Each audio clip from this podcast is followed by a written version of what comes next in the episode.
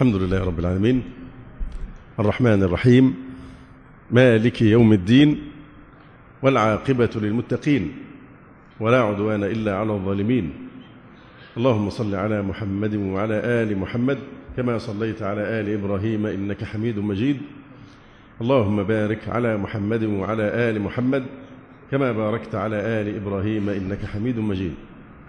أما بعد فإن أصدق الحديث كتاب الله وأحسن الهدي هدي محمد صلى الله عليه وآله وسلم وشر الأمور محدثاتها وكل محدثة بدعة وكل بدعة ضلالة وكل ضلالة في النار. ثم أما بعد فتقصر العبارة عن شكر أهل الأقصر الكرام على حفاوتهم وكرمهم وحسن ضيافتهم. وطالما اشتقنا إلى التواصل مع إخواننا في الصعيد وكنا وصلنا لحالة من اليأس من دخول جمهورية الصعيد لأنها جمهورية ليست كالجمهوريات الجمهورية لا يمكن الحصول على تأشيرة لدخولها. كنت أحسب أني سأعيش وأموت دون أن أدخل الصعيد. فقدر الله أمرا آخر وها أنا اليوم وإخواني الكرام يتشرفون بهذه الزيارة لأهل الأقصر الكرام. جزاكم الله خيرا على حفاوتكم وكرامكم وحسن ضيافتكم. وفي الحقيقة من يقترب من المجتمع الإسلامي وبخاصة مجتمع الملتزمين يتعجب جدا من هذه الرابطة القوية التي تربطهم على غير أرحام وعلى غير قرب في المكان وإنما هي رابطة الحب في الله والأخوة في الله التي وصفها النبي صلى الله عليه وآله وسلم بأنها أوثق عرى الإيمان حين قال أوثق عرى الإيمان الحب في الله والبغض في الله. وقال صلى الله عليه وآله وسلم من أحب لله وأبغض لله وأعطى لله ومنع لله فقد استكمل الإيمان. وجعل النبي صلى الله عليه وآله وسلم من السبعة الذين يظلهم الله في ظله يوم لا ظل إلا ظله رجلين تحابا في الله اجتمع عليه وافترقا عليه. نحن أيها الإخوة لم يجمعنا مصلحة دنيوية لم تجمعنا راية حزبية لم يحشدنا الناس حشدا بالأموال والإغراءات والمناصب والمصالح وإنما هي فقط الاجتماع في الله وفي حب الله وفي حب رسول الله صلى الله عليه وآله وسلم وفي موالاة أولياء الله. إنما وليكم الله ورسوله والذين آمنوا الذين يقيمون الصلاة ويؤتون الزكاة وهم راكعون. ومن يتولى الله ورسوله والذين آمنوا فإن حزب الله هم الغالبون. فما في الدنيا سوى حزبين حزب الرحمن وأحزاب الشيطان. فنشرف جميعا أن ننتمي إلى حزب الرحمن حزب أبي بكر وعمر حزب العشرة المبشرين بالجنة حزب المهاجرين والأنصار حزب أهل لا إله إلا الله في كل زمان وفي كل مكان فإننا أسرة واحدة تمتد جذورها في شعاب هذا التاريخ. أسرة وقبيلة وأمة لا إله إلا الله. هذا هو الإسمنت الذي يضم هذه اللبنات في جدار مرصوص متماسك. لم نرى بعضنا بعضا من قبل لم تجمعنا أي نوع من القرابة أو المصالح إنما القاسم المشترك بيننا هو الذي ألف بين قلوبنا وهو أشرف كلمة في الوجود لا إله إلا الله. هذه الرابطة هي المعتبرة عند الله عز وجل هي التي تقرب القاصي هي التي تؤلف بين هذه القلوب لو أنفقت ما في الأرض جميعا ما ألفت بين قلوبهم ولكن الله ألف بينهم. هذه الرابطة التي تثبت لك أخوة المؤمنين. إنما المؤمنون إخوة. هذه الرابطة التي تمنحك أبوة رسول الله صلى الله عليه وآله وسلم وأمومة أزواجه زوجاته أمهات المؤمنين.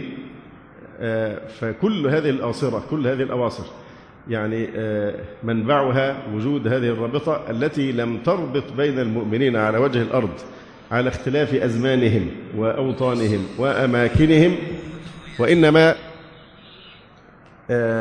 جمعت أيضا بين الملائكة في السماء حملة العرش وبين المؤمنين في الأرض.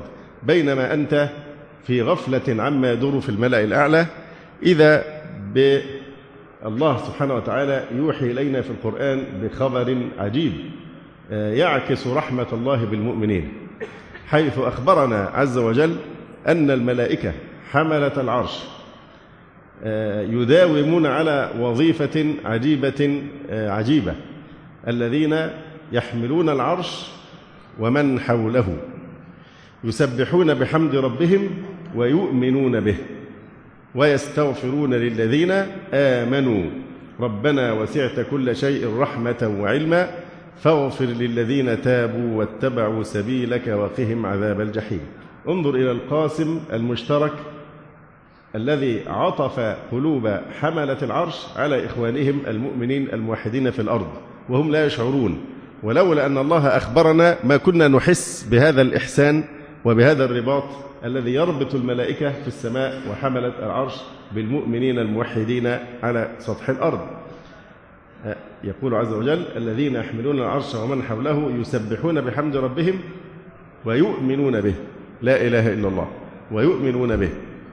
ويستغفرون للذين آمنوا. إذا رابطة الإيمان ورابطة التوحيد هي التي أوجدت هذا العطف والحب لحملة في عند حملة العرش حتى إنهم لا لا يملون من الاستغفار والدعاء لإخوانهم المؤمنين على سطح هذه الأرض.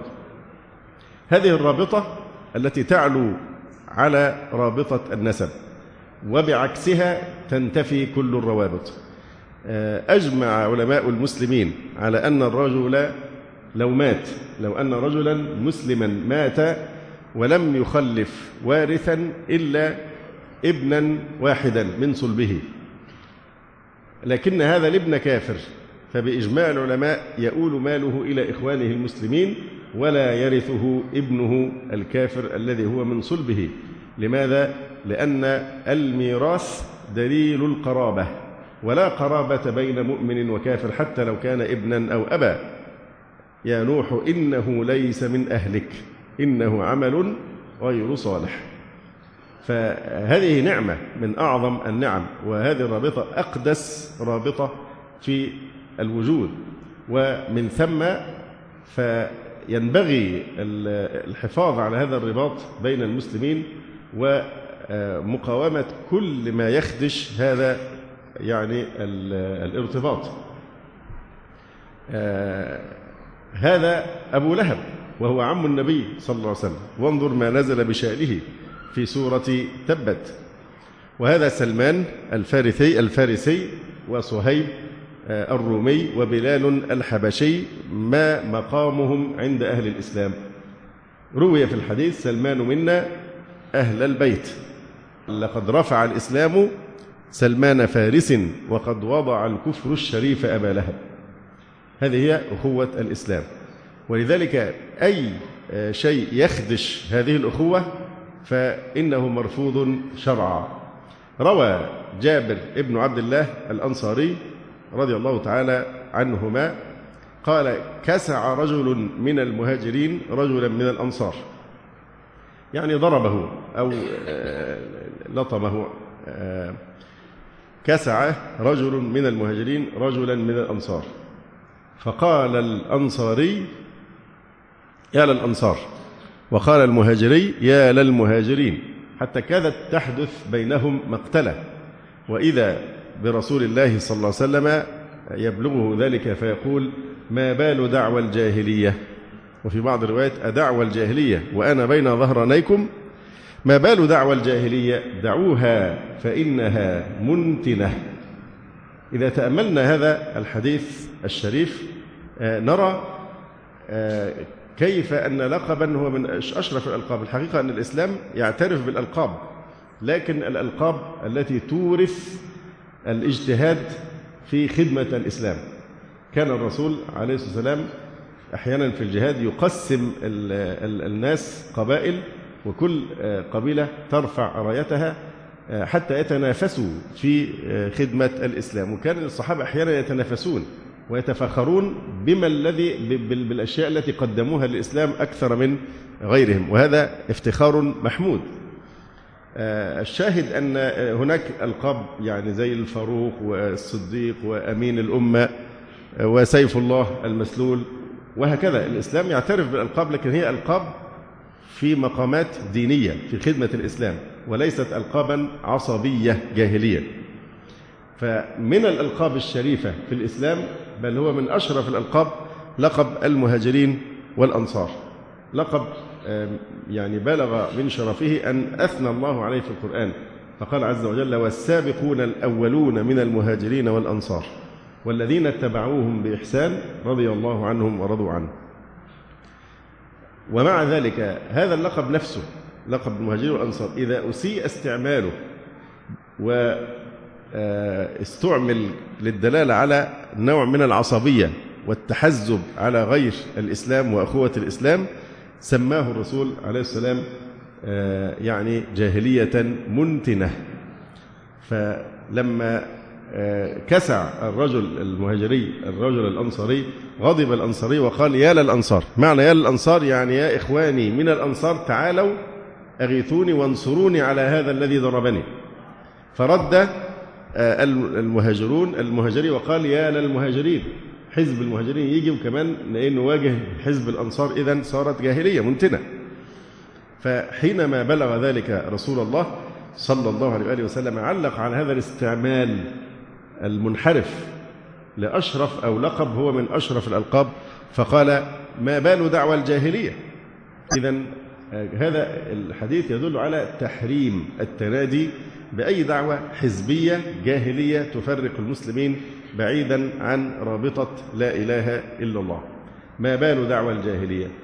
لأن دلالته على تحريم التنادي بدعوة الجاهلية وصفها بأنها دعوة الجاهلية. لأن رسول الله صلى الله عليه وسلم قال في خطبة الوداع ألا كل شيء من أمر الجاهلية موضوع تحت قدمي هاتين.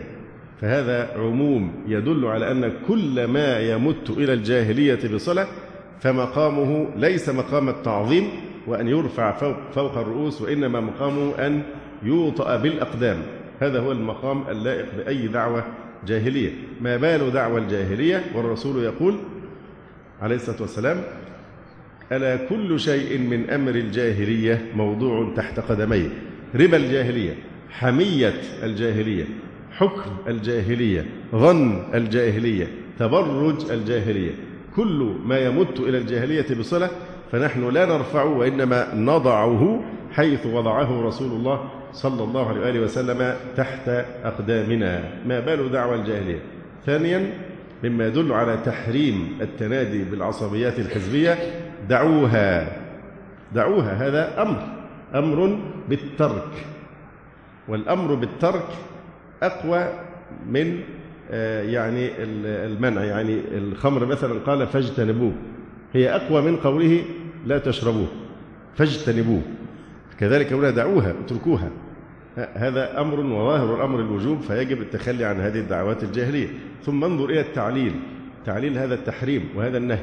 فإنها منتنة أي خبيثة. ومن صفات رسول الله صلى الله عليه وسلم التي امتدحه الله بها قبل أن يخلق. امتدحه بها في في التوراة والإنجيل وصفه بأنه يأمرهم بالمعروف وينهاهم عن المنكر ويحل لهم الطيبات ويحرم عليهم الخبائث. فالخبائث محرمة بنص القرآن ومن الخبائث المحرمة التداعي بدعوى الجاهلية لقول النبي صلى الله عليه وآله وسلم في هذا الحديث دعوها فإنها منتنة. منتنة. هذه كلها وجوه تدل على تحريم التنادي بأي رابطة بين المسلمين سوى رابطة التوحيد. سوى رابطة لا إله إلا الله أقدس وأعظم كلمة في هذا الوجود. فمن ثم يعني حتى الألفاظ الشريفة ينبغي ألا يتعامل معها بنوع من الحزبية. من ليس معي فهو ضدي. هذه حزبية. أو التطاول على يعني إخوانك من المسلمين. بالنسبة للجماعات الإسلامية الموجودة الآن في الساحة هذه الجماعات تحاول أن تقوم بوظيفة كانت تقوم بها أمة دار أو, أو الخلافة نفسها الإمامة العظمى. فوظائفها عظيمة جدا. فالآن نتيجة عدم وجود هذا يعني النظام وهذه الدولة فبتحاول كل جماعة أن تسد ثغرة من ثغرات الإسلام وتجتهد فيها لأن وظائف كبيرة جدا تحتاج لميزانيات دولة وإمكانيات دولة وهذه الجماعات طاقتها محدودة فبالتالي ينبغي أن تتكامل ولا تتعارض ينبغي أن يجتهد كل في المجال الذي يستطيع أن يخدم فيه رسالة يعني الإسلام. لكن علينا جميعا أن نعرف أن الأصل هو الإسلام أما الجماعات الدعوية فهي فرع عن الإسلام ليست هي التي نوالي عليها ولا نعادي عليها وإنما نحن نوالي ونعادي على المنهج وعلى هدي رسول الله صلى الله عليه وآله وسلم. فلا ينبغي تغذية المشاعر الحزبية بين المسلمين وأن يهضم أن يقسم الناس حسب انتماءاتهم وإنما العبرة مع جميع الناس هي درجة الولاء لله ولرسول الله صلى الله عليه وآله وسلم. حينما افتقد رسول الله صلى الله عليه وآله وسلم جليبيبا رضي الله تعالى عنه وقال أتفقدون أحدا بعد نهاية المعركة؟ قالوا لا. قال ولكنني أفتقد جليبيبا. ففتشوا عنه فوجدوه وسط سبعة من المشركين. قتلهم ثم قتلوه. كان فيهم بقية رمق فاجتمعوا عليه وقتلوه رضي الله تعالى عنه. فقال النبي صلى الله عليه وآله وسلم قتل سبعة من المشركين ثم قتلوه هذا مني وأنا منه. هذا مني وأنا منه. فانظر إلى مقياس الانتماء. تنتمي إلى الإنسان بقدر ما يخدم الإسلام والسنة. بقدر ما يجاهد في سبيل هذا الدين وليس على أي اعتبار آخر. نسأل الله سبحانه وتعالى أن يثبتنا جميعا على أقدس رابطة في هذا الوجود وهي رابطة الإيمان ورابطة التوحيد ورابطة شهادة الحق شهادة أن لا إله إلا الله وأن محمدا رسول الله صلى الله عليه وآله وسلم. السلام عليكم ورحمة الله وبركاته.